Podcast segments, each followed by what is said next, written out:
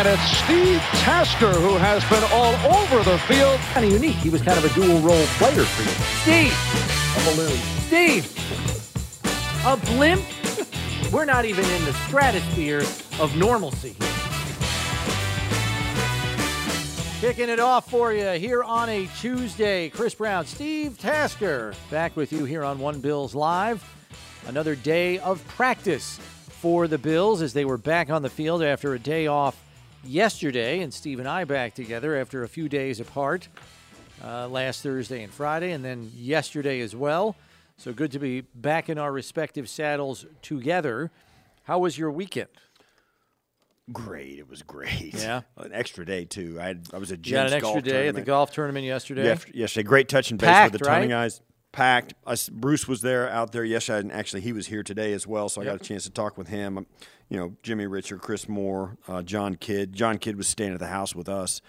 Um, Andrew Catalon stays at our house when he's in town when we're doing the games together. Um, so they've been we've been doing that long enough now that they have friends that live here that aren't me. so we get together with all They those get to guys. know the neighborhood people. Right, right. So we get together with all those guys too, and and uh, it was nice. So it was a nice weekend. The Bills' nice win on Saturday.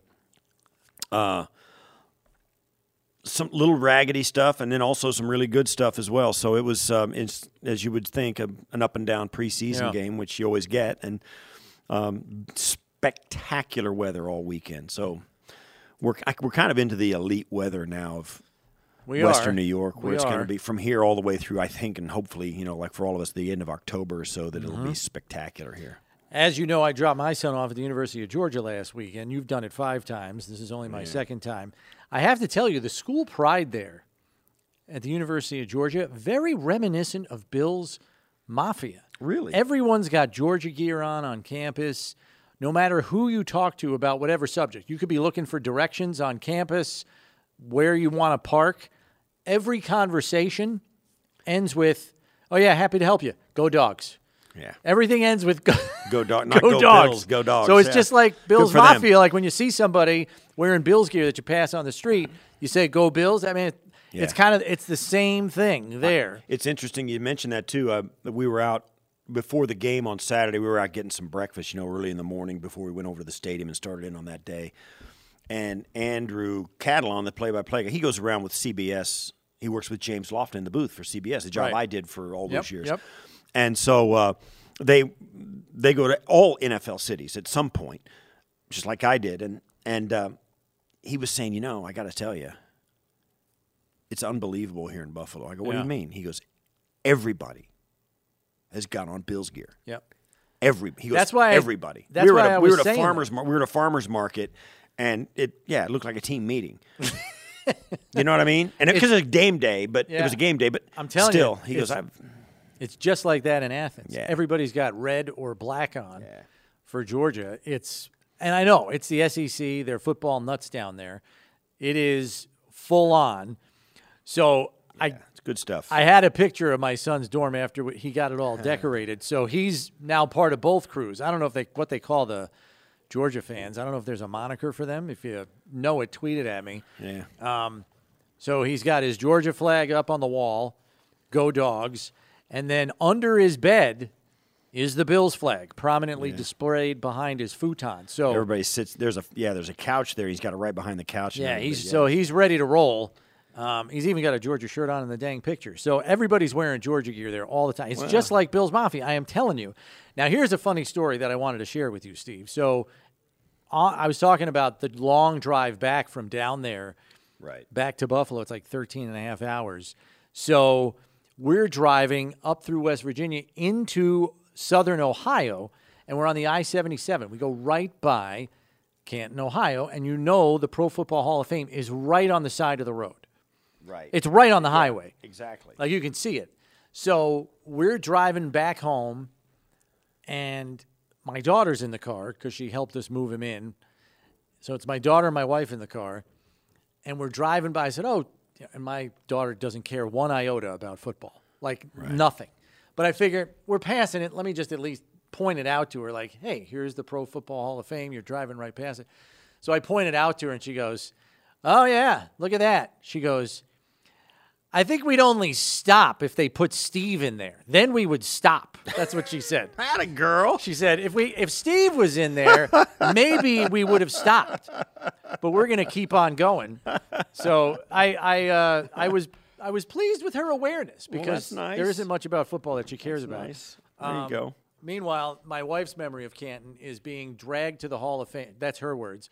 Dragged Yeah. to the Hall of Fame as as a young swimming competitor because they used to have swim events, I guess, in Canton a lot at Right. some of the local colleges there, and so they she'd get dragged over there on off days during the competition. She goes, I said, "How many times do you think you've been there?" She goes, "Probably eight to ten times."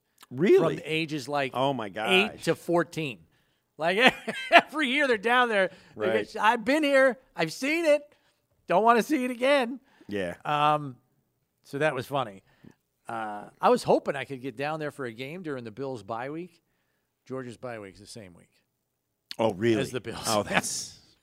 Yeah. Let me just tell you, I it's true. We had that dilemma for With Luke. yeah Cornell. decades, decades. At Cornell, at for me when I was playing, when's my bye week? Because we could go take a little weekend trip, go visit my family, or have them come up. You, you do things Right. right. on that bye week. I don't remember ever having a bye week fall on the exact weekend you needed it to. Not a sing. Not in the. th- Not. They didn't start have. They didn't have it in '85 when I came in. Yeah. But when they did start having, you, everybody. 90, I think, was you the first year of always think you always think that some point that bye week's going to be perfect. No, it Yeah. has never been perfect. Not in the not in the 32 years they've had a bye. Yeah. It's never been perfect. Uh, NFL news and notes. The Bills roster is down to 84 players. They had to get down to 85, Steve, by 4 p.m. today. They did that in plenty of time, releasing two players this morning. They cut linebacker Marquel Lee and cornerback Tim Harris. Both players had largely been deeply buried on the depth chart, and with the emergence of players like rookies Terrel Bernard and Baylon Spector and Christian Benford, there was little hope, I think, of Lee or Harris making the 53 man roster. So the roster had to get to 85. It's at 84 right now. And there is another cut down coming up here soon where they have to get down to 80 before the big cut down to 53, uh, which is going to be a chore because there are some positions, and we'll talk more about this when we get into our topic of the show today that we're going to be looking for responses from you for. But um, there, there are some, there is some depth at positions that I don't know if people thought there would be Right. going into training camp, but very quickly we are realizing there are going to be some, maybe even more than we anticipated. More players clipped off this roster that are going to wind up on other rosters because I think most notably so deep and talented. Corner, yeah, linebacker, the ones you just mentioned. Um, and I think I think they're going to have an issue at running back. It's hard to see them jettisoning into the guys that have been, they've had in there yet, even all the way down to Blackshear, the running back, right? So probably the most unproven guy in the room. Um, I'm really interested to see what they do with this roster. Certainly, uh, unfortunately, I think it's going to get poached. I mean, the minute they try and put together their practice squad, Yeah. some of these players are going to be gone, and Now- they're and they're not going to go from the Bills practice squad over to the Bengals practice squad or the Chiefs practice squad. They're going to go on the Well, it happened last year. I mean, if you remember last year, their seventh round pick, Jack Anderson, the offensive lineman, got poached by the Philadelphia Eagles, signed to the 53 man roster Exactly. outright. right? Uh, McCloud, Nick McCloud, as an undrafted rookie, got poached by the Cincinnati Bengals, put on their 53 man roster. So, fortunately, they got McCloud back after he got released late in the season by Cincinnati. But yeah, the Bills roster got poached even last year. And I would mm-hmm. anticipate the same thing is going to happen, especially because, Steve, you've got a personnel department working for the New York Giants now that knows a lot of these Right. players intimately Right. like not even a second thought. They'll just say, "Who who got put on waivers Well- from the Bills? Sign him right now. Put in a claim." And here's the thing: it's it's like every industry. You got these people that go out and they're saying, "How do you do it? And how do you do it? And how do you do it? And who's the most successful? And what are your best things that you do? The best, best practices." Yeah. Then you get a, a a team like the Bills, who skyrockets to the elite status in the league, who's the Super Bowl favorite with an MVP caliber quarterback who started from, let's just say, ground zero when they showed up in cap jail, you know, poor roster, no stars, no quarterback, and now they're where they are. Yeah, all of a sudden their assistant GM Joe Schoen goes to the New York Football Giants, brings the offensive coordinator with him. That's the way it works. Yeah. And they bring a lot of the same techniques and thought processes to the way they vet their think vet their players. And I think that's as that's one of the most important aspects of this whole exercise is how they find out what they need to know about these players before they sign them, what they're going to be like after they sign, what gets them, what makes them tick, and that way you've had guys that will sign you for, we'll sign them for now, but you've got to do this and this, or otherwise you're not going to work out. Yeah. They they're bluntly honest. Your personality is this. You need to do this. You need to do that. They, they are. It's unbelievable how they treat these guys and find out what makes them tick and how important that is. The game demands everything. Yeah. And if you're not willing to give it everything, you're not the guy they want. They may Right. tolerate you for a minute, but they're going to replace you. So today, the roster by 4 p.m. had to get down to 85. As we told you, the Bills are at 84. A week from today, August 23rd, the roster has to be reduced to 80 players by 4 p.m. So a week from today, they've got to move four more players off of their current roster as it stands. And then a week after that is the big cut down to 53. So, some roster moves to be made in the coming weeks, some larger than others, obviously, two weeks from now, as opposed to next week, where they just have to take a few players and move them off the roster. So, we'll see what decisions are made. Obviously, the second preseason game will be a big factor in that equation, as was presumably this first preseason game this past week. So, that's kind of where it stands with respect to the Bills roster. Joint practices today, Steve, between the Patriots and Panthers did not go very well. It featured multiple fights, and players on both teams kicked off the field. In one incident, Patriots receivers Kendrick Bourne and Kristian Wilkerson got into it with Panthers defensive back Kenny Robinson. All three players kicked out of practice for fighting. Other players got involved as well, although they weren't sent off. Not long after that, another brawl started, and Patriots offensive lineman James Ferentz was booted, along with Panthers defensive tackle Phil Hoskins. At, po- at which point in time, both Matt Rhule and Bill Belichick started barking at their players, "Hey, knock off the, knock off that crap! None of this crap! That kind of stuff." Um, so, you know, things got a little out of control there, and were not productive. I do have to say, Steve, when we went down to the Bills Panthers joint practices in 2019 in Spartanburg, South Carolina, there was not a single incident. I think there might have been like one little shoving match, and that was it. Yeah. It was, and it was intense competition, but nobody blew their stack. And you remember how hot it was? Remember when we were down there for that?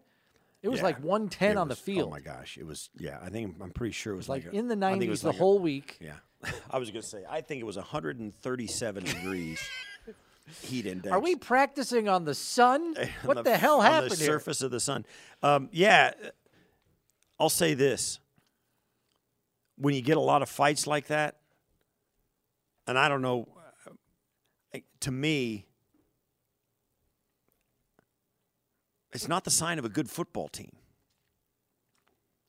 You've got a lot of guys who believe they've got they can't be embarrassed on a rep. They, you got a lot of guys who believe that you know they can't look bad in this practice. You got a lot of guys who are trying to make it by overachieving, you know, and being that guy that really sets the tone for the team. You know, be they got a lot of guys going outside of what you would normally have at a practice, either because they can't keep up or they get embarrassed and it keeps happening and happening and happening and they lose their mind.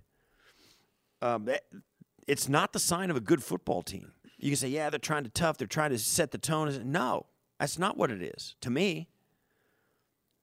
Somebody's getting embarrassed out there.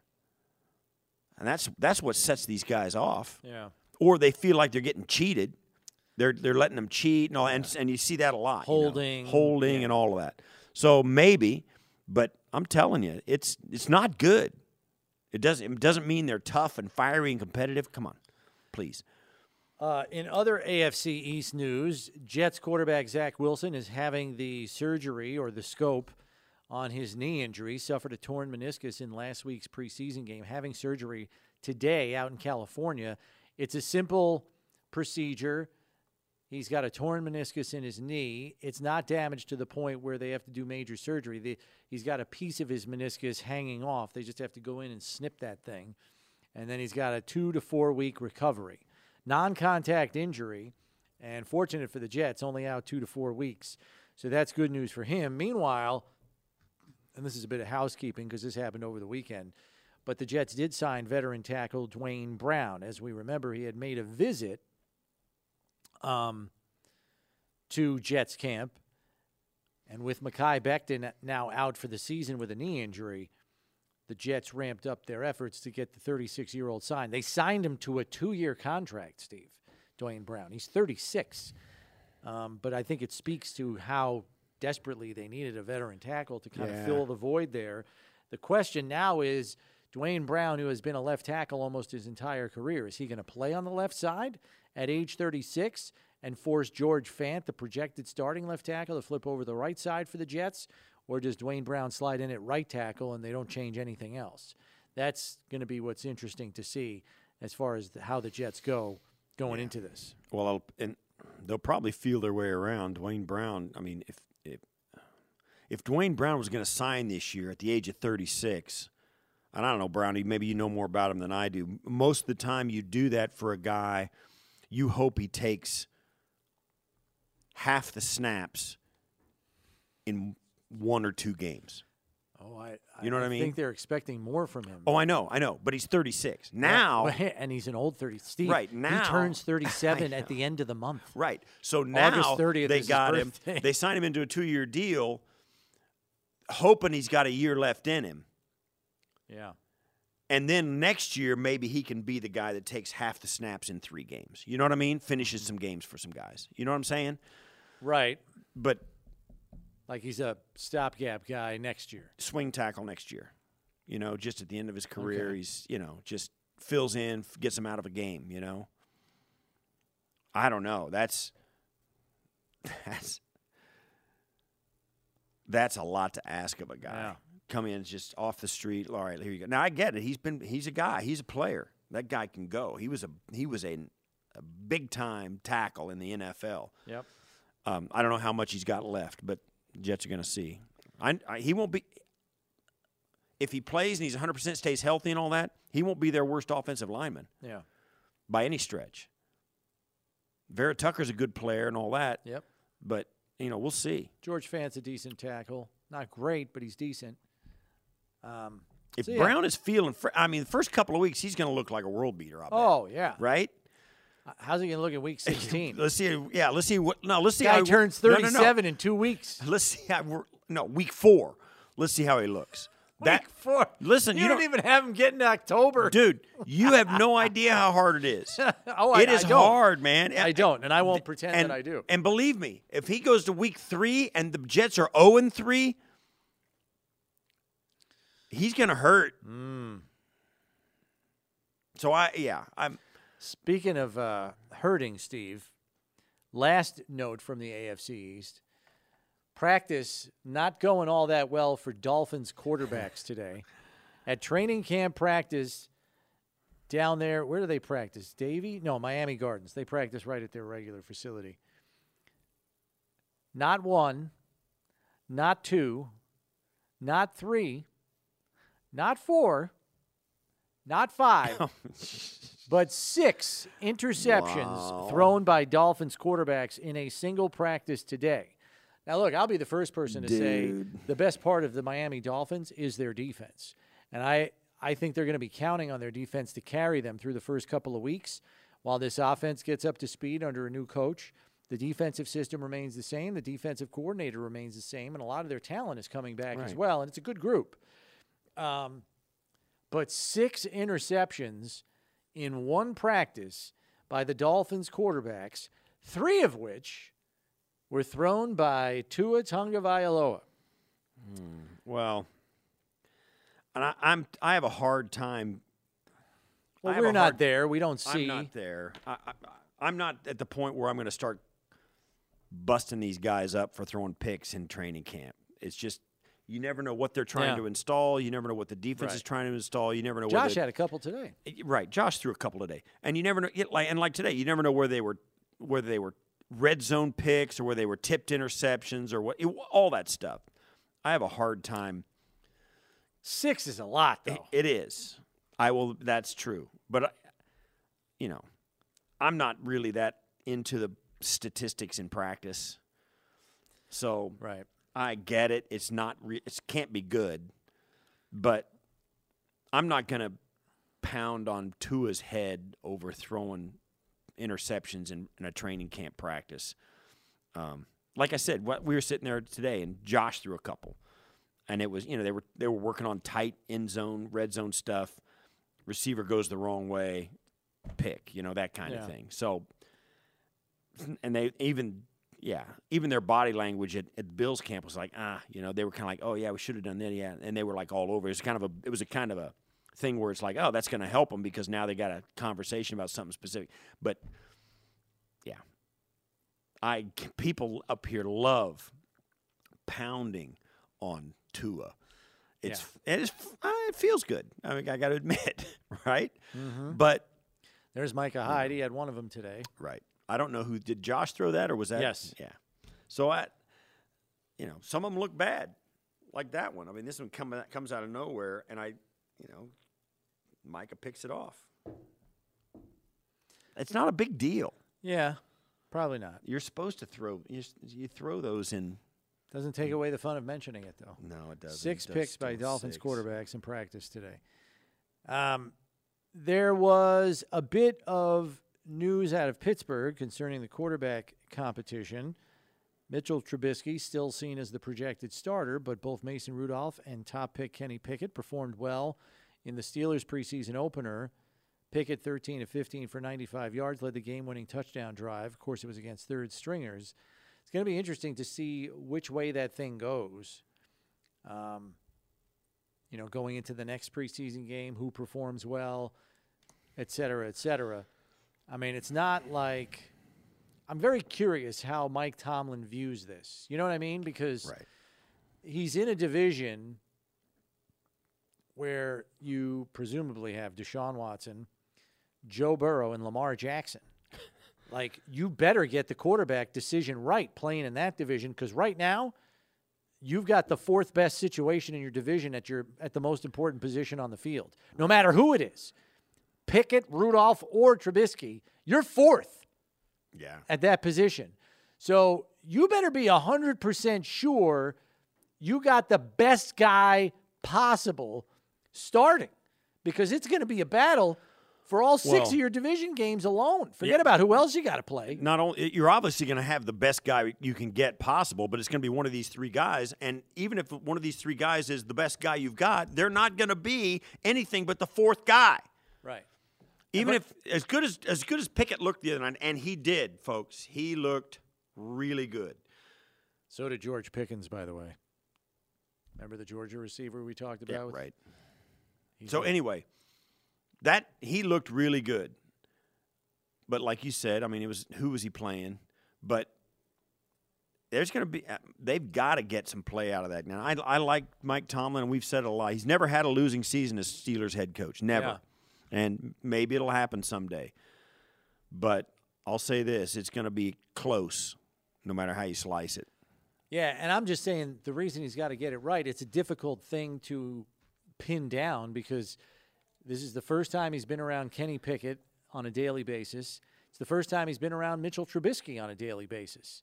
Right. I mean, he knows Mason Rudolph probably inside and out, but he's still learning about these other two guys. And he's going to have to make a call on who his starter is in the next week and a half to make sure that guy's ready for the opener. So you better be right with the decision that you make. I mean, you can always change it, but that always sets your team back then because now you're shifting gears, new guy. Yeah, I mean, let's face it. it- This is between Trubisky and Pickett. Mason Rudolph has no shot Yeah. at starting for the Pittsburgh Steelers. Those two other guys are.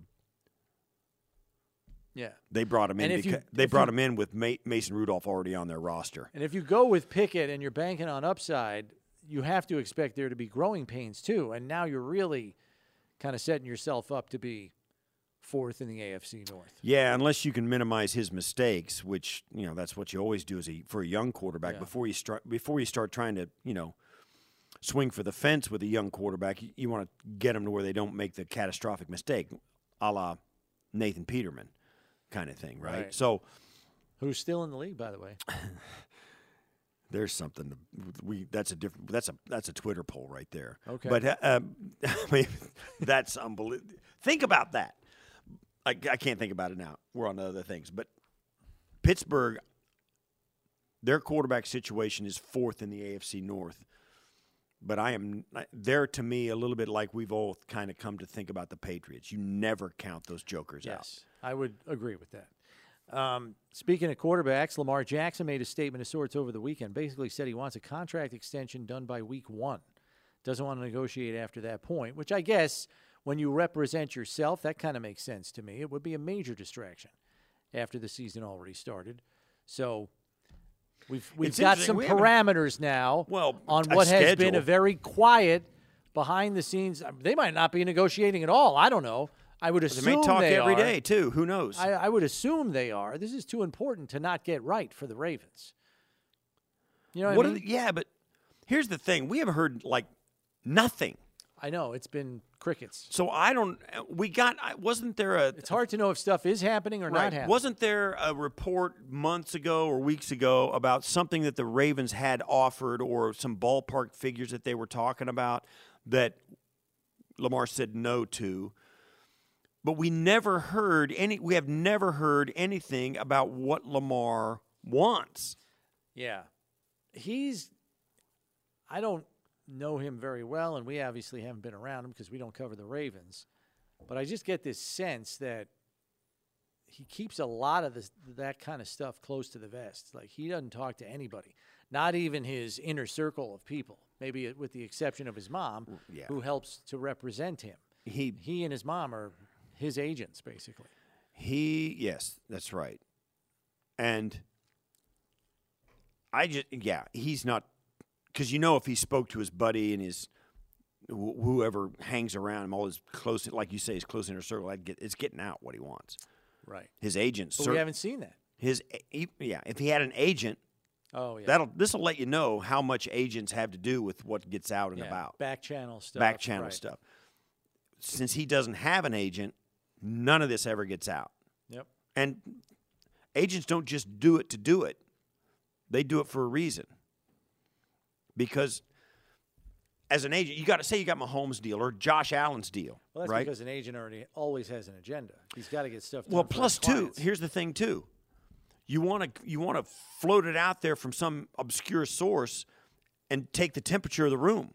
Yeah. What's everybody think about this? As an agent, you don't want to go out there and say, "Here, here's our deal. We love it. It's awesome." And everybody's going, "You're an idiot. You settled for half of what anybody else was asked, that kind of thing. Yeah. They don't want to be embarrassed.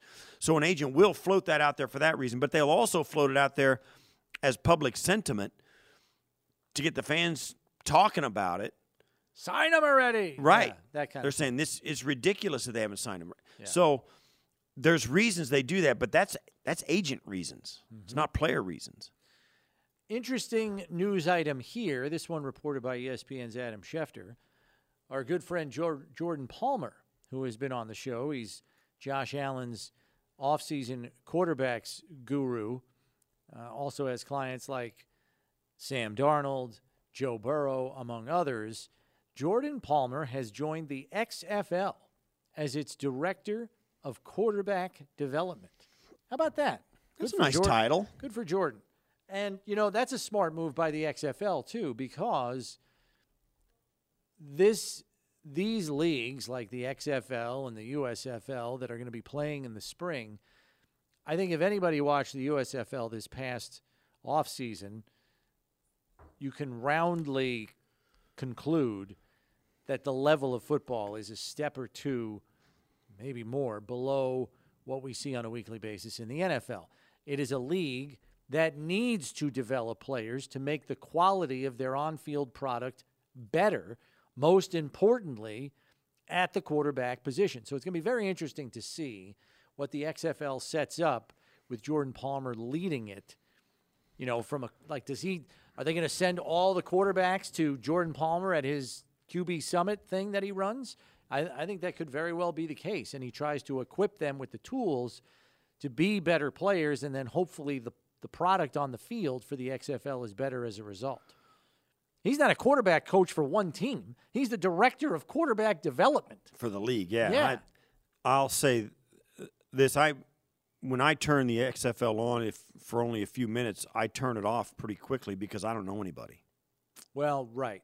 I don't. I don't know a single player on any team. Not not even the QBs. The QBs yeah. maybe once in a while will like, ah, did I? Have I heard of that have guy? I heard of that guy? I seriously have to go through those hoops. I'm not doing that watching football. Right. Um, the NFL is a star-driven league, as is every professional sport. You you know you tune in for LeBron and KD, Steph in the NBA. Football's no different, except there's a mm-hmm. bunch more guys, and you need a lot more of them to to win, right? So you turn on those other leagues, and it's like, who are these guys? And what's the name of this guy's? What's the name of this team? What's the logo? What I can't see the logo on the helmet. What's it look like? What is it? Yeah, you know, it's so as good as it sounds like. Wow, we're gonna have more football. The NFL's got the bar pretty high for what we're looking at, right? Oh yeah, the the bar is high for football in America. People know what they're looking at, and they know what they're not seeing. They miss it. Well, it's at least an attempt to raise the level of their product by getting a guy who has jettisoned some quarterbacks into superstardom. When you think about what Josh Allen has done in the last three years and what Joe Burrow did last year in yeah. his second season in the league, coming off an ACL injury. So the proof is in the pudding. So good for Jordan. Congrats to him. Right. We have to take a break here. When we come back, we're going to bring you some comments from offensive coordinator Ken Dorsey, who addressed the media prior to today's practice. He had some thoughts on how he has felt up in the booth. He was up there for the blue and red practice here at the stadium. He was also up there last week for the first preseason game. What did he think about it? You'll find out next here on One Bills Live, presented by Kaleida Health. It's Buffalo Bills Radio.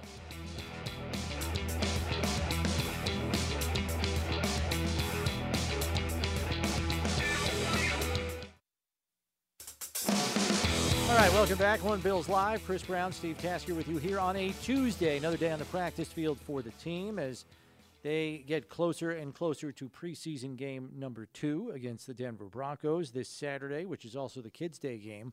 One o'clock kickoff, a rare afternoon, early afternoon yeah. kickoff for a Bills preseason game. So we look forward to that at the end of the week. Also, getting ready for that and reviewing notes from how preseason game number one went from a communication standpoint, from a performance standpoint, from a play call sheet standpoint, is Bills offensive coordinator Ken Dorsey, who addressed the media today. That to have a couple opportunities to get in a two minute situation, especially in preseason when you're evaluating the roster right now? Uh, I think it's always helpful. Yeah, anytime you get in that in a preseason situation, one to yeah exactly evaluate your roster, and two for me and just calling it and those different situations because so many different things come up in the course of of those deals that uh, um, you know you really can't always predict. You know, so uh, it's and and then every week's going to change based off the defense. So it's not like you're always calling the exact same thing. You know, it's going to be one thing one week, another thing the, the next week. So, you know, to constantly have to be kind of adjusting your thought process to one, the team you're playing, two, the situation, and three, kind of the flow of the game and what they're doing uh, will, is always great to kind of experience that before the regular season kicks off. Upstairs for the blue and red practice, also for this preseason game last week. How has it felt up there knowing you've spent a majority of your time yeah. on the sidelines? It's a much different atmosphere. Right? Yeah, it's definitely a different atmosphere. You know, you, the the the vision and being able to see is obviously one thing, and then uh, um, you know being able to kind of spread out and call it and everything. So. um, there's definitely some some pros to it. The obviously the cons to it is not being able to be down there with the guys and and that that communication. So the trust of the coaches on the sideline to deliver. Um, kind of the feel of the guys, you know, the message that guys have, um, what they're seeing on the field, you know, is, is, is critical. So that, that communication is huge when you're up in the box. Flip it this week? I haven't, we haven't decided, you know, we haven't decided on it yet, you know, so, um, uh, the plan was to, but we'll, we'll see. I don't, I don't, you know, um, still kind of up in the air, to be perfectly honest. feel you've learned what you might need to learn about what it is to Yes. be upstairs at this point, or? Yeah, I, I feel like I got a really good feel of calling it from up there, you know, and, and what it's like after, like you said, after basically two times doing it. Um, you know, so, and then I've kind of got a little bit of a feel just from calling it in practice situations, you know, in, in our call up periods and stuff from, from down on the field. So, um, kind of, kind of, we're still so into training camp mode right now of next practice and then obviously kind of getting ready for the next preseason game that haven't gotten to that step yet of deciding what to do in this this game to be up or down.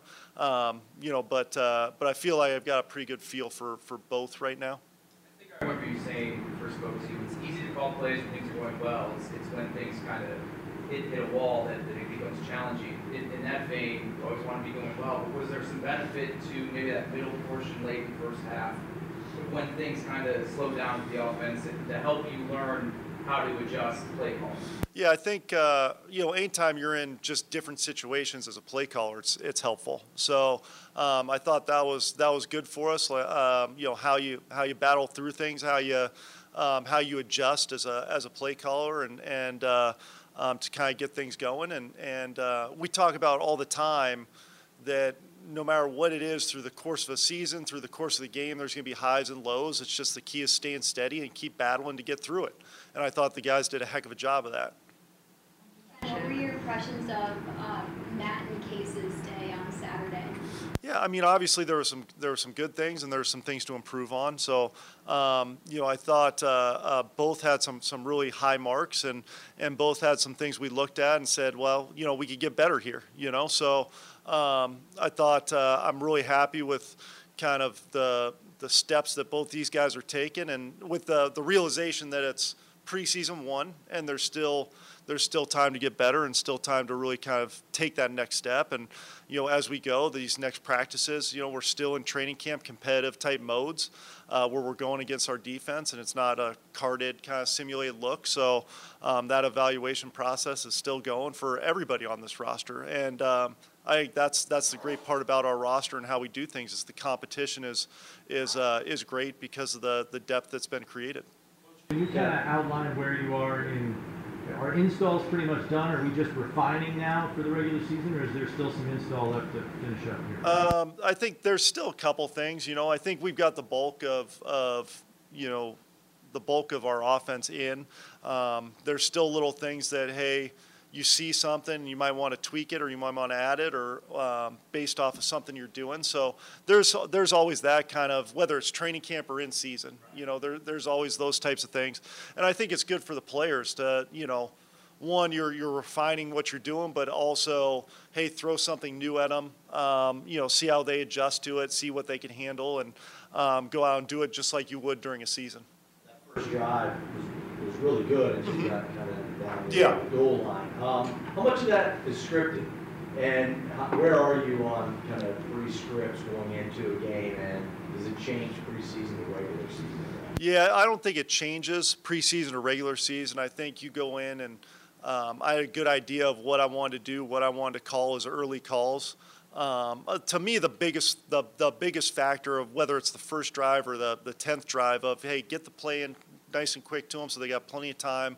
We're not getting breaking the huddle at 10 seconds rushing the line, you know. And I think we did a good job of that in that first drive. The tempo was really good. The in out of the huddle was really good. Substitutions were really good. Um, so I, I felt I felt great about just kind of where we were, and then obviously, you know, we just want to be able to finish that off in the end. All right, so that's offensive coordinator Ken Dorsey. One portion of his comments that we did not play for you there dealt with Khalil Shakir. And he basically said he did not believe Shakir had a single mental error in the entire preseason game, and he lined him up at multiple places through the course of the game. He said it's just very impressive to see a rookie be that on top of his stuff this early in the game Yeah, that's He's- why Gabe he's a Davis- sharp tack. That's why Gabe Davis ascended. and got on the field. Yeah.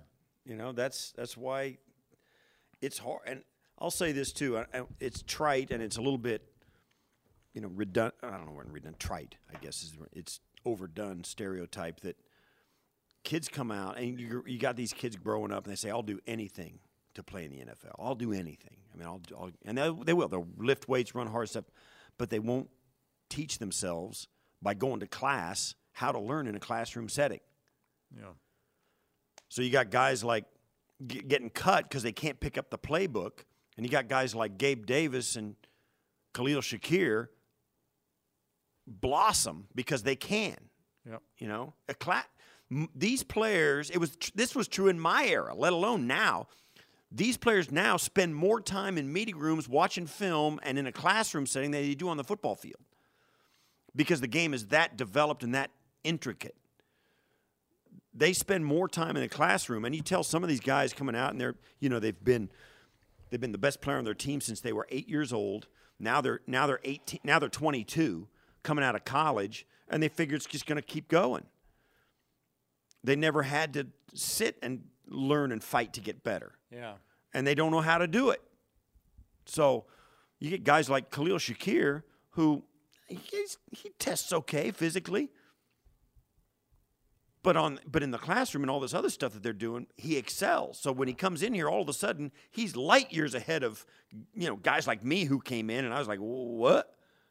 Well, what are we doing? Which sounds a lot like Terrel Bernard, also. you know? Yeah. So there's a specific genotype that the Bills are looking for. They call it the DNA all the time. Problem is that's an other- example of it. Now other teams are going to start looking for it too. Well, They'll be true. harder to find. The Giants are going to be doing it. Yeah. You know, and all, you know the maybe the um, up until recently the Panthers were doing it. That you know, so yeah, it's it's real. It's Yeah. real. You try and you, you're not just talking about skill sets that happen on the field. You're talking about skill sets that allow you to get there. Sitting in class, watching something on film, on tape, watching a guy write it on the right whiteboard, looking at it on a piece of paper diagram, talking about it, trying getting yourself used to learning that way, just sets you apart. And some guys are good at it, and some guys aren't. And it's clearly set Khalil Shakir apart on the offensive side of the ball. Dorsey also said that he has not yet made a call on where he will be situated for the next preseason game on Saturday. They have to go over that with the coaching staff to determine whether he will be up in the coach's booth or try the sideline this time around. Uh, but he did say, as you heard him answer there, the question that I asked, that he has learned everything he needs to know about what it takes to call a game upstairs. So the question now is will he go back downstairs and see which one he likes better? That remains to be seen. We'll probably get that answer Yeah, at the is end what of the he, week. Is what he learned upstairs better than what he knows about being Better for him, better right? for the offense, better Now for gotta- his play calling. Now they're going to make that judgment call. Yeah, those are all the things that they'll have to weigh out between now and the start of the regular season. Break time for us here. When we come back, we will get some of your thoughts on the tweet sheet as we are asking you today, following preseason game number one, what's changed for the Bills in your mind? What's different now after that game that we didn't think was the case prior to? You can let us know on the tweet sheet. We'll get some of your thoughts next here on One Bills Live. Stay tuned.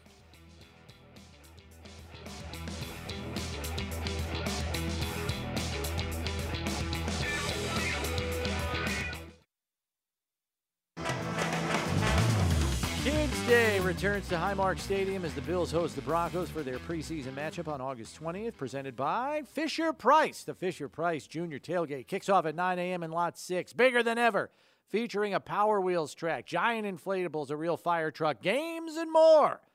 Also, a limited quantity of Bills wristbands will be given out as a gate giveaway. Special concessions available this year, including popcorn, ice cream, cotton candy, snow cones, root beer floats, and a kids' lunch deal featuring a hot dog, chips, and a Capri Sun. Mobile ticketing as usual. Visit buffalobills.com slash kidsday for more information. A little bit of housekeeping from today's practice. We mentioned that Bruce Smith was here. working with the young defensive ends on some pass rush techniques. Spent a lot of time with Greg Rousseau today.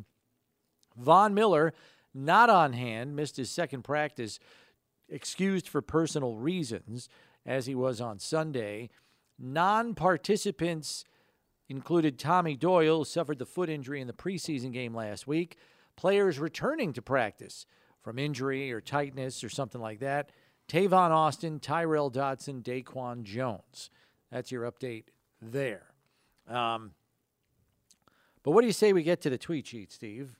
Let's go. Following preseason game number one, what has changed for the Bills?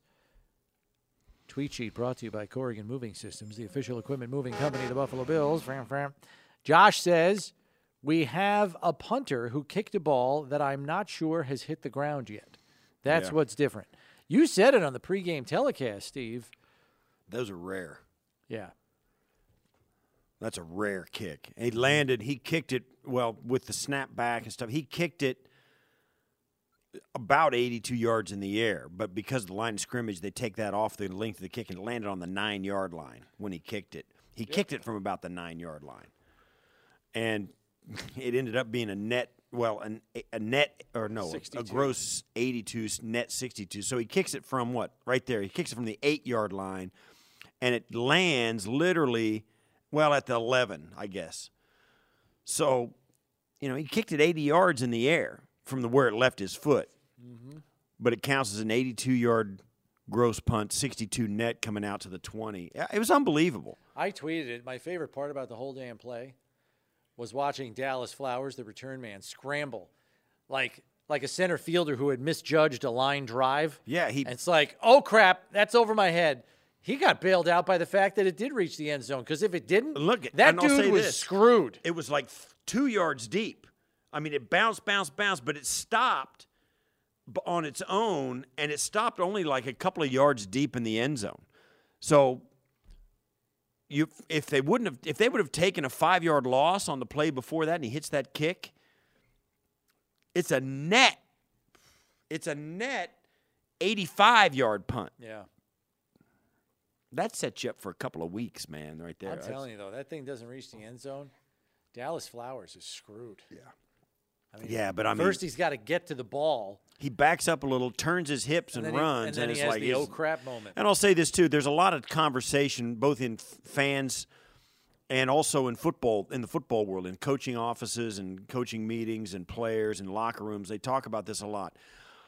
What's what do you want a punter to do?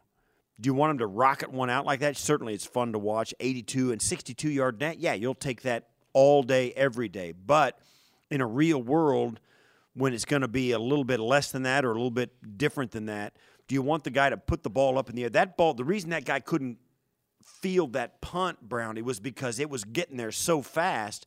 He turned his hips and ran. The ball was past him. So he couldn't even get back to field it. Now you can say, well, what if he lined up different, if deeper? Yeah, maybe. But the ball was in the air like nothing. It was like up and down quick. It was a line shot, a rocket.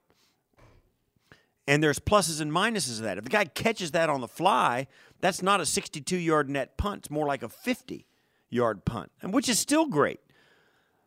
But if he's got the ball and catches that after it goes 80 yards in the air and runs it back 30 yards, and it's a net 50 yard punt, here's the problem. You say, well, net 50 yard, that's great.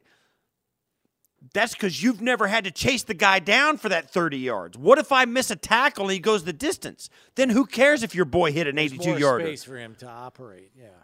It ain't easy to track those guys. They put those guys back there catching punts because they're they're pretty good. I chased a bunch of them in my life. Yeah. They put those guys back there because they're special. I want no part of that if I'm covering that.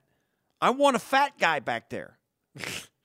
I want a fat, slow, short guy How who can't run. How awesome would it be in the preseason just for goofs if somebody put like a big old I- lineman now back there? Any, anybody I say now is going to be construed as that. That's not what I'm saying. But you know, you put some guy. I fine. Put a put a guy who can't run back there. They don't do that. So if you're going to let the guy catch it with me chasing him, and I'm already 15, 20 yards away from him, I'm running. I'm on my horse, hitting him with a riding crop, trying to get there fast. And he got the ball coming at me, and we got like a, an open field between us, I, you know, I don't want that. I might give up a touchdown. Yeah. You don't give up a touchdown when the guy's waving his head over his hand, his hand over his head, calling for a fair catch. You'll never get a touchdown doing that, right? Right. So there's the philosophy difference you've got. Do you have a guy like Matt Araiza spanking 182 yards once in a while, but then once in a while he hits a wobbler 33 yards and it's and it's got zero hang time? There, that's a problem. That's a problem. Now, can Matt Haack hit it 45 yards with 5.02 hang time and have three guys in the uh, in, on your team standing around the guy when he catches it so he fair catches everything? Then you get an all the time net 45. That's world class. That's like better than anybody's ever done in the league. Mm. Now, can you do that? And then you never, not even once, give up any possibility that they're going to get a touchdown out of it. There's the two sided coins of it. Matt, I mean, I, now Matt Araiza, even on me, I was like, I was kind of, you know, I kind of got goose pimples watching that punt. It was like fun. I get it. So there's some of that in there. Yeah. I'm, I'm, I'm with you on it, but you know, there's two sides of that coin, and you know, you got to have a conversation about it.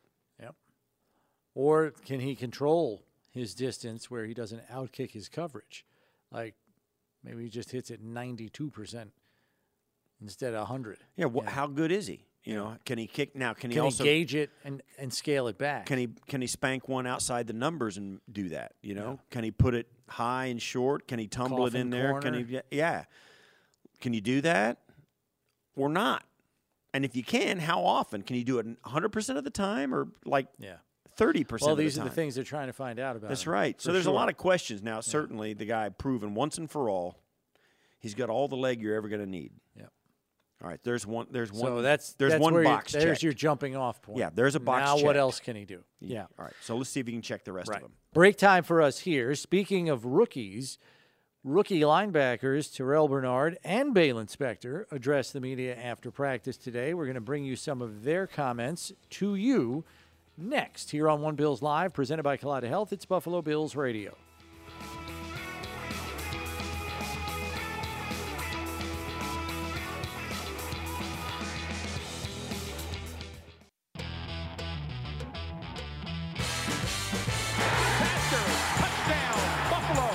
And it's Steve Tasker who has been all over the field. Kind of unique. He was kind of a dual role player for you. Steve! A balloon. Steve! A blimp? We're not even in the stratosphere of normalcy. All right, here we are, hour number two. Chris Brown, Steve Tasker with you as we get set for, well, to hear from the linebacker, Steve. Both rookie linebackers, Terrel Bernard and Baylon Spector, had good debut performances in their first preseason game last week for the Bills, and they both addressed the media after practice today. We begin with the third round pick, Terrel Bernard. So here he is addressing the media after Tuesday's practice. Now that you have uh, one preseason game under your belt, um, how are you approaching practices this week leading into your second preseason game? Is there anything you're focusing on in specifics? Yeah, I think you know just details of the defense and really understanding my assignment, and then you know every everybody else's assignment around me. Um, you know, you really get to see kind of what you don't know during a game. Uh, so you know, it was a good opportunity for me to learn, and then you know come out here and correct some things. What did you learn that you didn't know? Uh, really, just the de- that's what I was talking about. Really, just the details of the defense. Um, not just knowing what I have, but expecting you know what the offense is trying to attack and what calls we're in, the situation, things like that. Uh, so you know, experience uh, always helps with that. So learning and growing every day. known as a cover linebacker, if you will, coming out of college. What's the difference covering tight ends at this level and covering tight ends at the last level? Yeah, I think uh, you know just athleticism. Uh, that's really one of the main things that sticks out to me, especially with tight ends. Um, you know, in college, you know, you can kind of get some big, slow guys, or you get smaller, just speedy guys. But you know, at this level, it's it's a combination of both. Um, so I think really just understanding leverage, um, understanding you know what they're what the offense is trying to attack. I think that's one thing that's that's really going to help me out. Breaking down film, how you go through post game stuff and into practice next week. Is there any big differences from college football to the NFL? Uh, I don't think so. I mean, it's it's football at the end of the day. Um, I feel like I have a, a, solid process that I go through uh, daily and weekly, and you know, coming in here, uh, doing the same thing that I did at Baylor, and really just you know learning and uh, understanding. You know, obviously the offenses are a little bit different in the in the league compared to college. Um, so I think just understanding that, and then you know changing my approach a little bit, but you know I'm sticking to to what I know. Of your size or being undersized for the position um, when you were drafted. What would be your response to that now and how that plays a role in the way you're able to play here at the NFL level? Uh, I mean, yeah, it's kind of always been a thing. You know, I know that I'm undersized, and I know you know what I have to do to work around that. Um, but you know, coming in, you know, I get to model my game after guys that are are similar size to me that are here right now. Um, so I think you know coming in and understanding what I'm good at and what I need to work on, and then you know how to use you know my abilities uh, to you know really really um, just take control over my game and you know what I can do. I think that's that's the main thing that I'm going to focus on. Get around your size at the collegiate level, or it was different here at, at the NFL level? Obviously, the size of a lot of players, even tight ends and whatnot, are big. Yeah, I think uh, really your knowledge for the game, uh, instincts, and then understanding the playbook and understanding you know your job and just you know figuring out ways to get it done. Uh, I feel like that's something that I had to do through high school, through college, and then now in the NFL. Um, so you know I'm just I'm just going to continue to do that.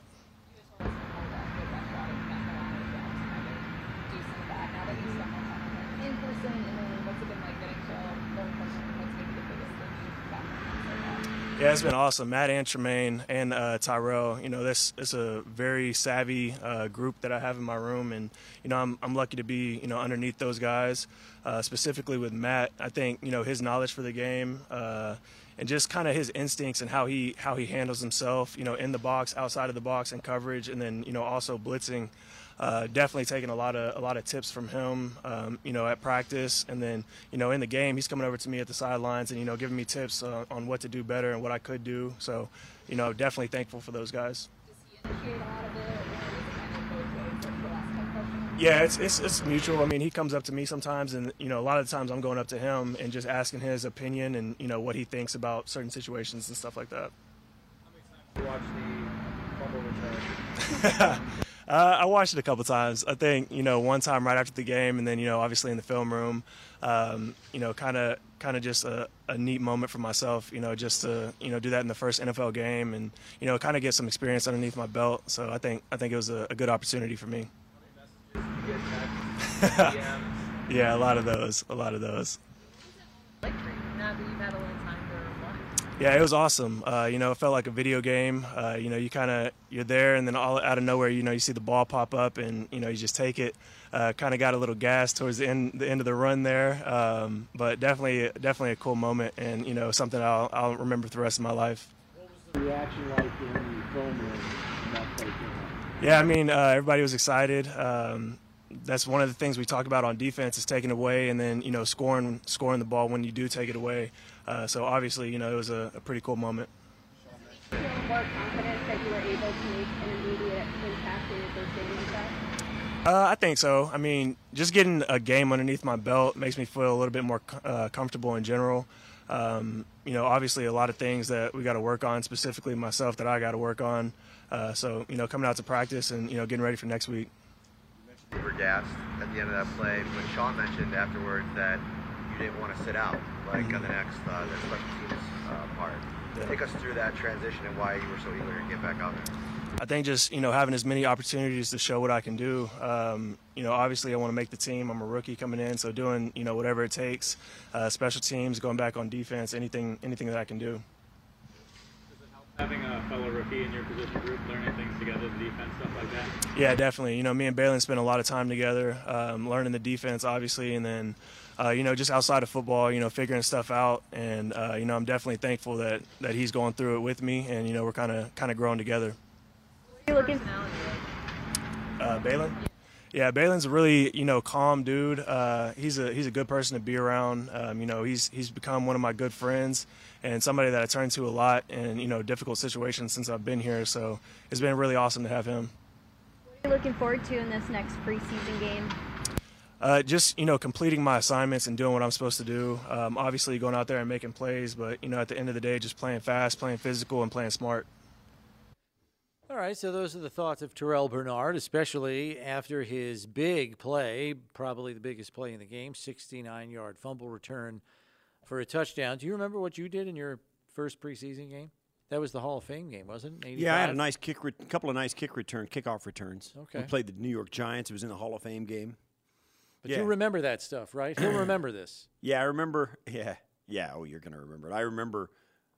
I was back to return the opening kickoff in the Hall of Fame game. I was I caught it eight yards deep, and my teammates had to stop me from running it out because I was bringing it out. so yeah, Spector. I Nothing mean, to uh, Bernard, lose. Bernard was is going to return is is going to remember this, and and shoot, all of us will. That's awesome, man. The guy might be a bill for 15 years. We don't know. Um, it's it's a big deal. It's a big deal. It's not nothing, and uh, you did it against the number one offense, the Indianapolis Colts, right out of the gate for his NFL career. That's that's something. How about the burst of Boogie Basham off the edge on that? We talked about forgotten Boogie changing his body composition in the offseason. He told us last year he played around 268, 272. He's down to about 255, 258. And I remember we had AJ Epenesa in the spring at the lectern addressing the media, and he said, You can see a difference in his get off. You saw it on that play.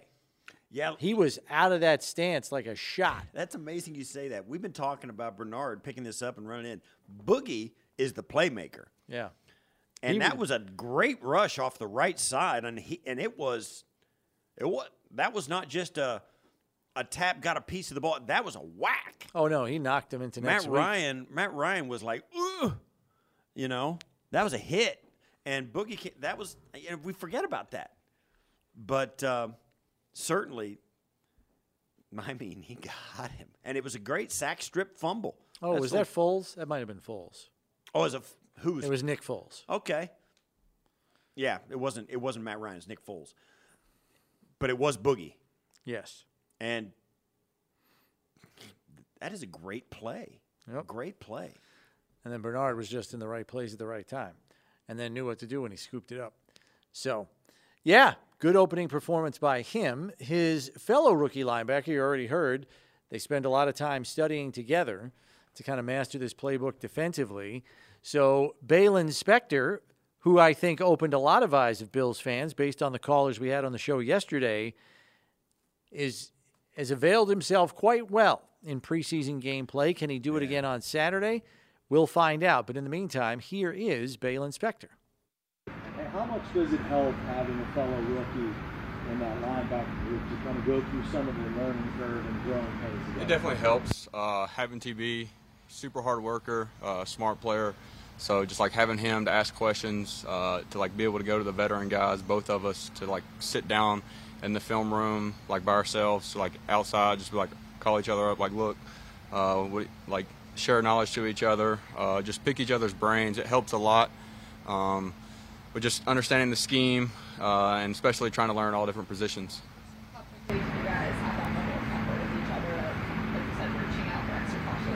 Uh, it was pretty quick. It was more just because I think it all like jumped on us so quick in the spring, and then we were like, all right, like, like to get this, we're gonna have to work like work together and share what we know, and uh, it came along pretty quick. It's been good uh, from spring to fall camp uh, to training camp. It was it was good. Got like time to kind of like settle and then go back into it and like really dive deep and understand like the little details of the defense. Now that you've had time to look at the film from the first preseason game, how would you evaluate your first game out there? Uh, it was good. There's a lot of things I can correct, a lot of like little small things, details, alignments uh, that I got to get better at, um, and I'll continue to get better at, and just understanding better situations, um, things scheme-wise, knowing who's around me, uh, knowing where my help is, and uh, understanding, like I said, just the small details of the defense, and going out there and executing that, doing out here at practices, and doing it again next time I get the opportunity to play. Anything in that game that felt like it was a big difference from college football since you're fin- finally out there getting some live reps? Um, no, nothing crazy. It was still just football. Um, still get the call, still relay the message, still get everyone lined up, set the front. Um, it's it's it's very similar, but it, it gets a adjusting to just a little bit of the speed of the game, especially from spring to now. But that's starting to slow down, and me and TB are doing a really good job. Surprised you then about making the jump? Um, I mean, it's just it's just football. End of the day, nothing crazy. Like I said, we're just taking it day by day. We'll continue to get better at just the small things.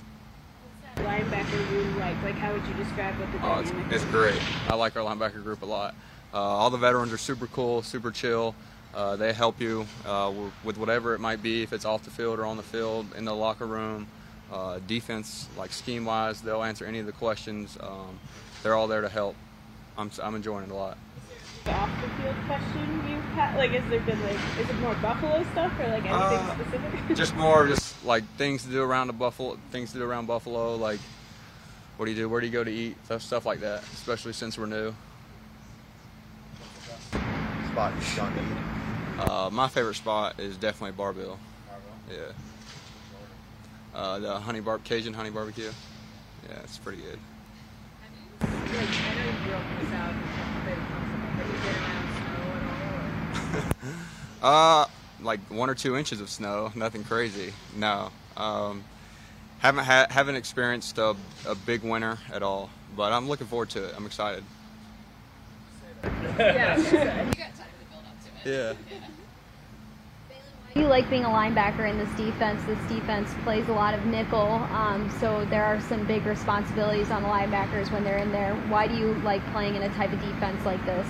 Um, it was very similar to what I had in college. Uh, I enjoy being able to make the calls, like understanding like who's with me, um, understanding D lines, front, stuff like that, how things change on snap, formations. Um, just being able to play. Uh, a lot of my college schemes, like in Clemson, was super complex. We had a lot, of, lot of stuff going on.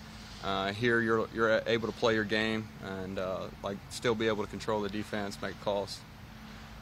Big play in the last game. Is it your turn on, on Saturday afternoon against Broncos? It's all of our turns. We're, we're continuing to make plays, all the linebackers. Someone will get one soon. And uh, yeah, I was super excited to watch TB though. That was that was awesome. First game, first a touchdown. That was that was awesome. Would have played one game against James Cook, correct? Yeah. What was that like for you, Uh, for him last year? Uh, we knew they were a very very good team. Uh, coming coming back, um, they knew we, they would be very just physical downhill. Uh, him and the other guy, other running back they had would be a good duo.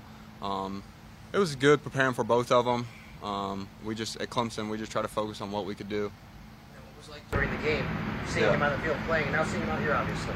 It's the same player, super fast, uh, great out in space, catch the ball, can make plays, uh, like very similar. All right, so that's Baylon Spector. I know he hasn't really spoken in training camp yet, so that's your first exposure to him, Bills fans, at the podium. And uh, Both he and Bernard seem like the same guy. they sound, I was just going to say, they sound very similar. Yeah. Same commitment to craft.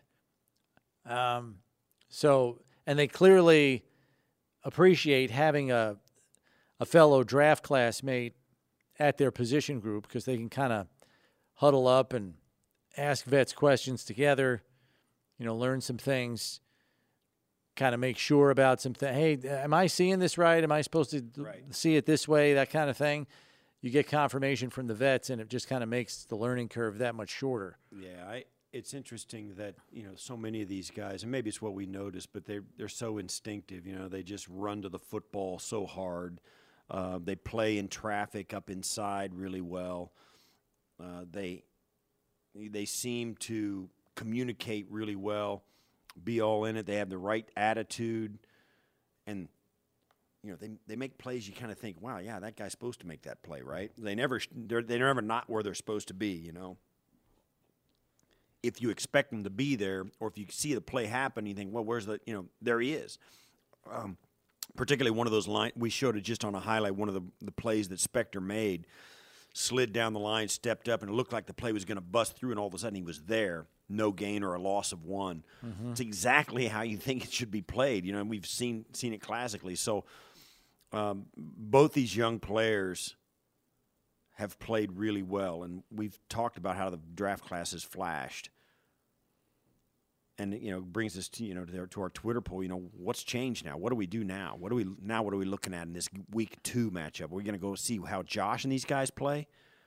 I don't know if you want to go that far, but it seems like this first game of the preseason was a ver- big confirmation of everything you and I have been talking about for a few weeks.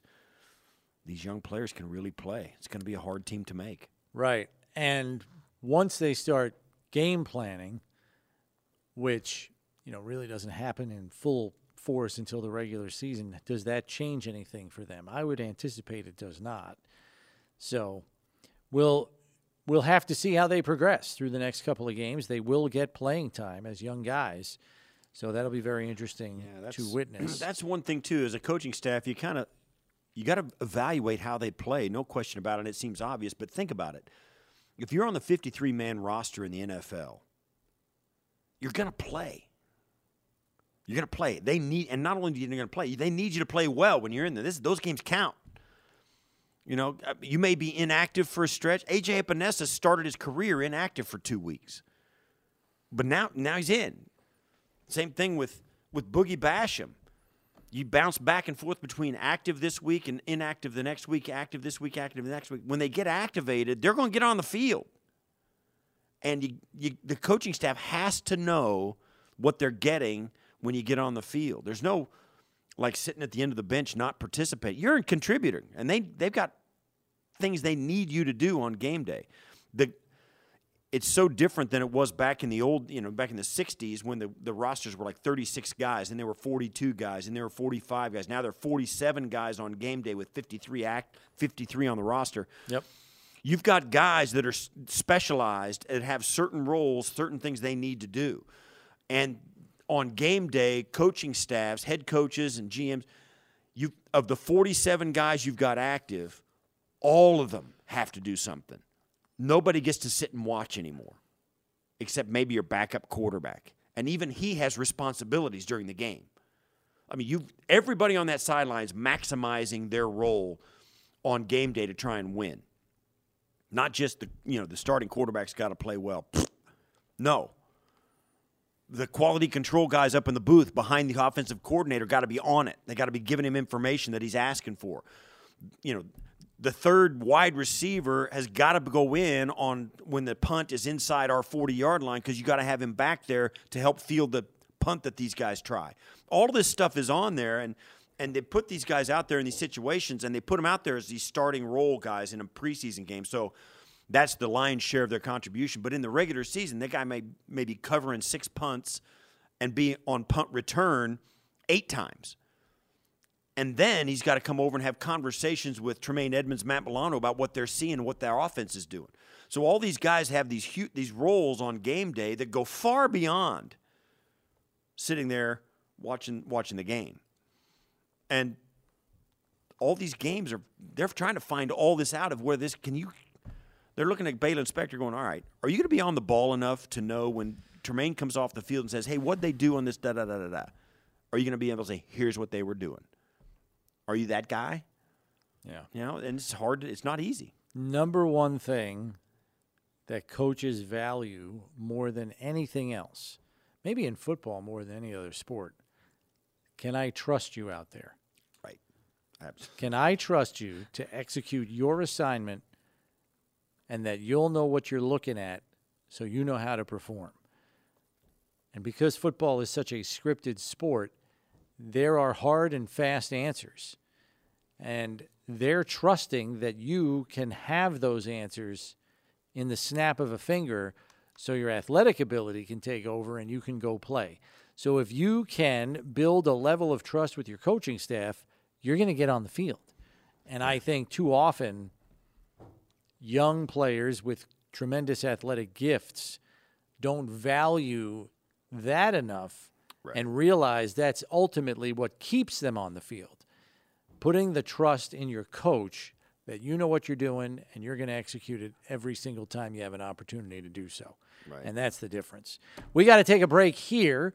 When we come back, more of your thoughts on the tweet sheet. Since preseason game one, what has changed for the Bills. You can tell us on the tweet sheet or give us a call, 803 0550. But we'll get to more of your comments. And we'll also tell you about a former Bills quarterback who is going to get some preseason game snaps with his club's first team offense. Who is it? We'll tell you when we return here on One Bills Live, presented by Kaleida Health. It's Buffalo Bills Radio. It's summer, and Bills head coach Sean McDermott wants us all thinking about sun defense. Coach is passionate about skin cancer prevention as it runs in his family. He takes sun protection very seriously. Most importantly, of course, is wearing sunscreen. Right now, you can stop by your local Wegmans for all your sun protection needs. Wegmans will donate $1 for every Wegmans sunscreen product sold through August 31st in their Buffalo, Rochester, and Syracuse stores. It's a great way to protect your family and help fight against skin cancer and think sun defense, like Bills head coach Sean McDermott. Wanted to get back to the tweet sheet where we got some of your thoughts on essentially what has changed for the Bills since preseason game number one has been played and filed away.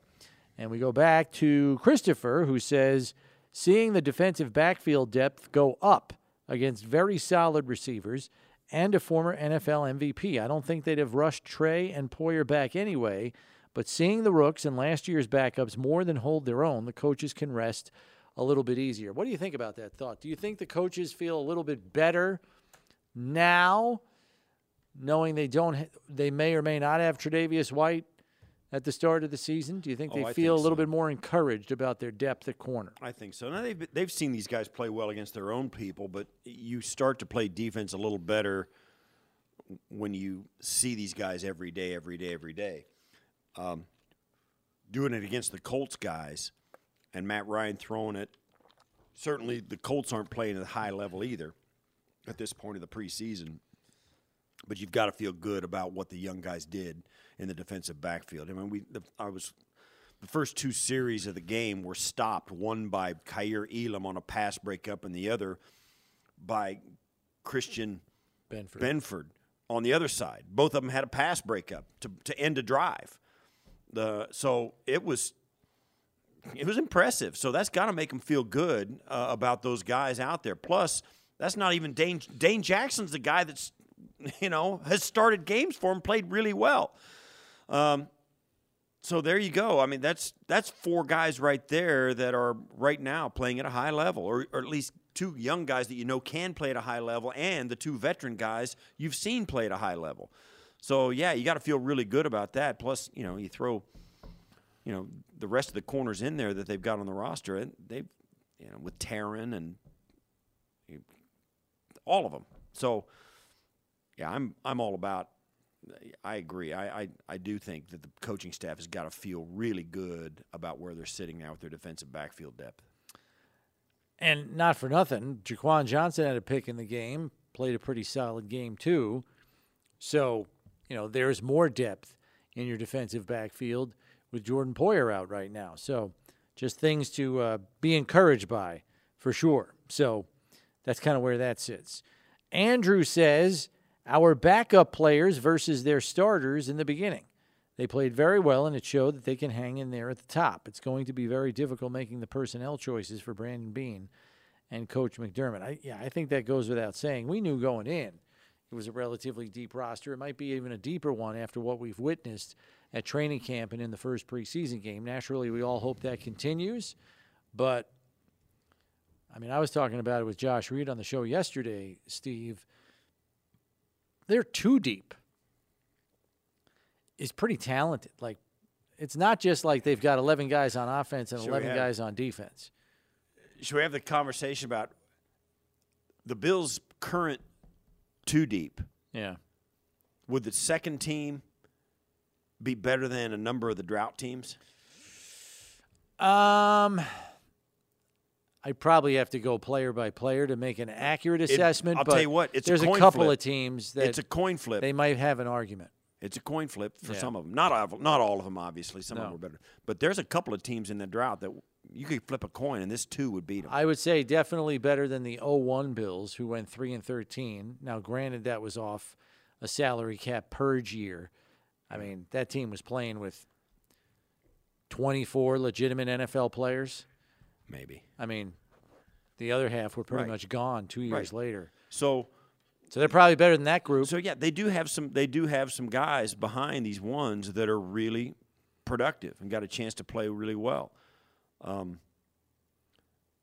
you know, and it's always that thing. You hope you never need them, but they're there. Mhm. Um, and it's how how good how much are they going to be able to contribute? I thought I said this on the air. Jaquan Johnson, I loved his interception. Certainly, as the, the ball was overthrown and he comes down with it. I liked what happened after the interception. The guy's going to go. Yeah. He said, I'm not just going to catch this, slide down, say, all right, guys, take over. I'm going. And I love that attitude. Uh, it's already a great play. Some guys are ready to, all right, you know, fine, let's get off the field. Make it the best play you can. You're a pro football player. Make the play that you're supposed to make. Right. And Jaquan Johnson was doing everything he could to do it. He wasn't satisfied. And I, I like that. I mean, I thought for a minute he was going to get in. But the attitude of him doing that was huge. Was huge. Buffalo Bills Super Bowl 47 champ. What is that? 57 champs. 50, yeah, 57 champs. I had to think about my Roman numerals for a second. Yeah. Um, Baylon Spector is going to be a special player. All right. He certainly Okay. had a nice performance on Saturday. There's no debating that. Let's see a little bit more before we, you know, put him on a Hall of Fame ballot.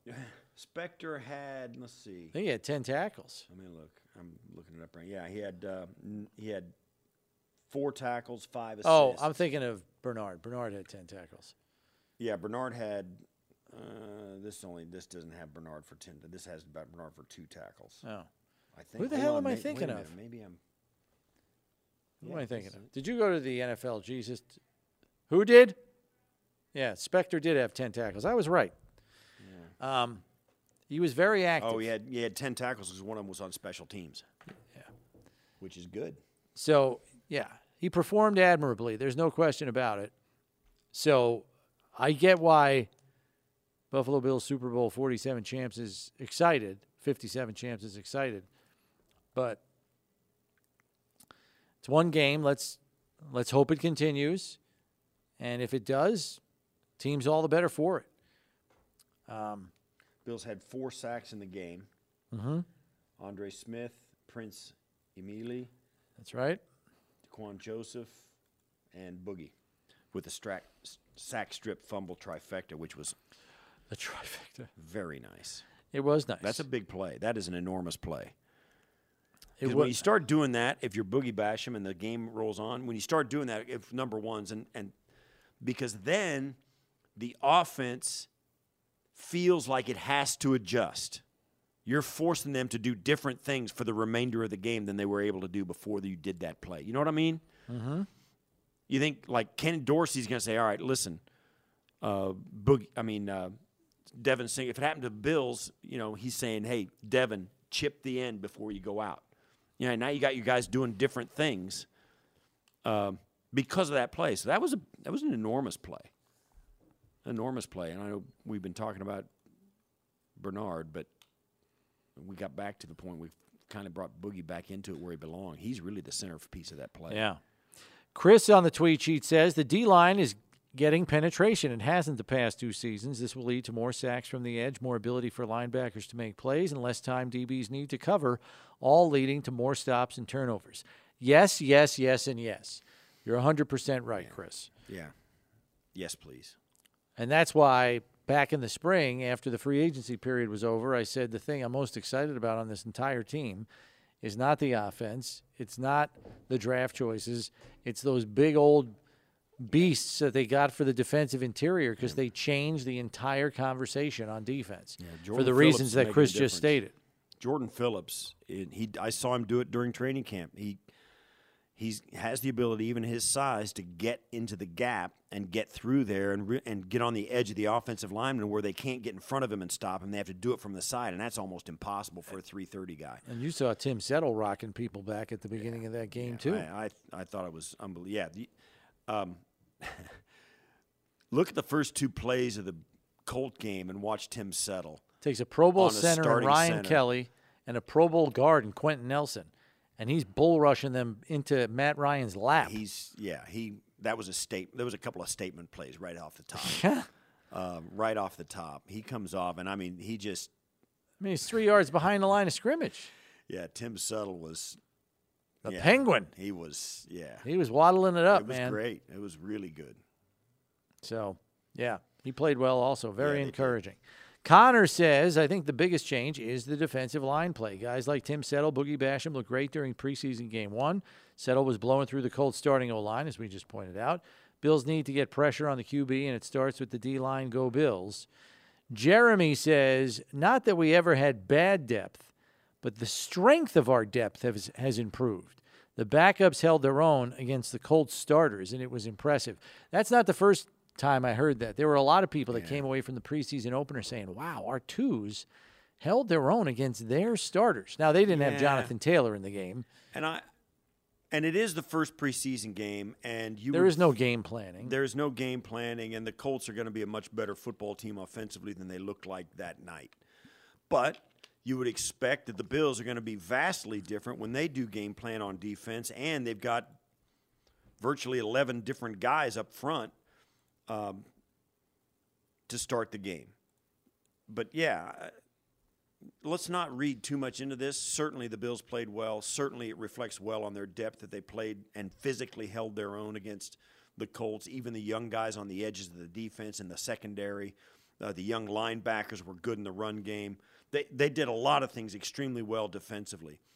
Uh, offensively, not so much. I mean, the Bills have got some work to do, but I yeah, it's it's pretty encouraging. You would expect it to be a little bit encouraging, given the expectations of the club and what they've done in the free agency. Even off on paper, the Bills twos look proven, at least to a certain extent. Not not like proven stars, but certainly proven to be able Yeah. to handle the NFL and that level of competition. So I, I don't want to start jumping up and down and saying this game proves that the Bills are the deepest team in the league and they're going to go out and it's all it's all you know rainbow and sunshine and sprinkles.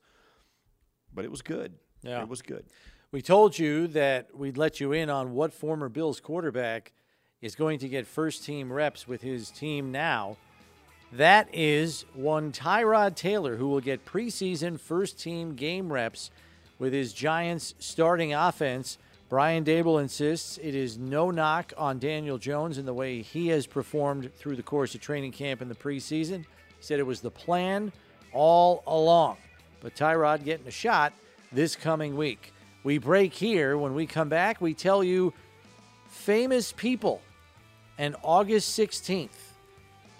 It's a pretty interesting list. We'll share it with you next here on One Bills Live. Stay tuned.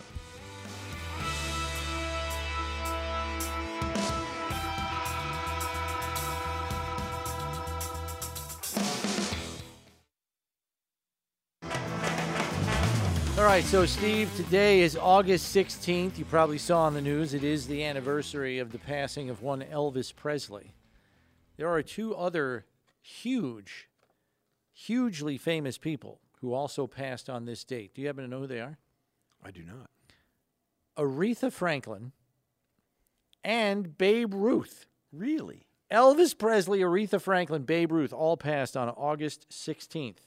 That's pretty crazy. Like that is a top that's flight list. Yeah, that's quite the quite the trifecta there. That yeah, Pretty amazing, huh? that is kind of amazing.